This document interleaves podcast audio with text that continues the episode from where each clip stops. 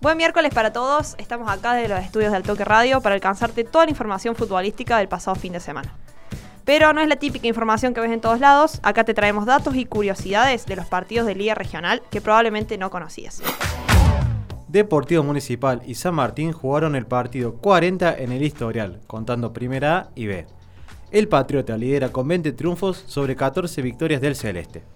El registro se completa con 6 empates. En el rubro goles, también manda el conjunto maquenense con 57 goles a 49. Everton Club de Coronel Moldes venció a Ateneo Vecinos por tercer partido consecutivo y empató el historial.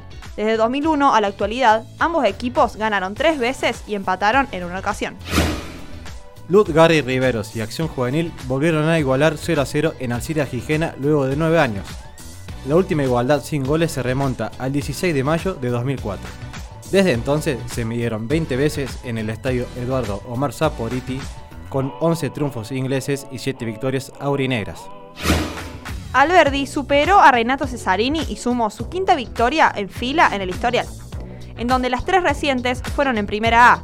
La última alegría naranja data del 29 de marzo de 2005, cuando se impuso 2 a 1 en el trampero por la tercera fecha de Primera B. Fue una producción de Altoque Deportes.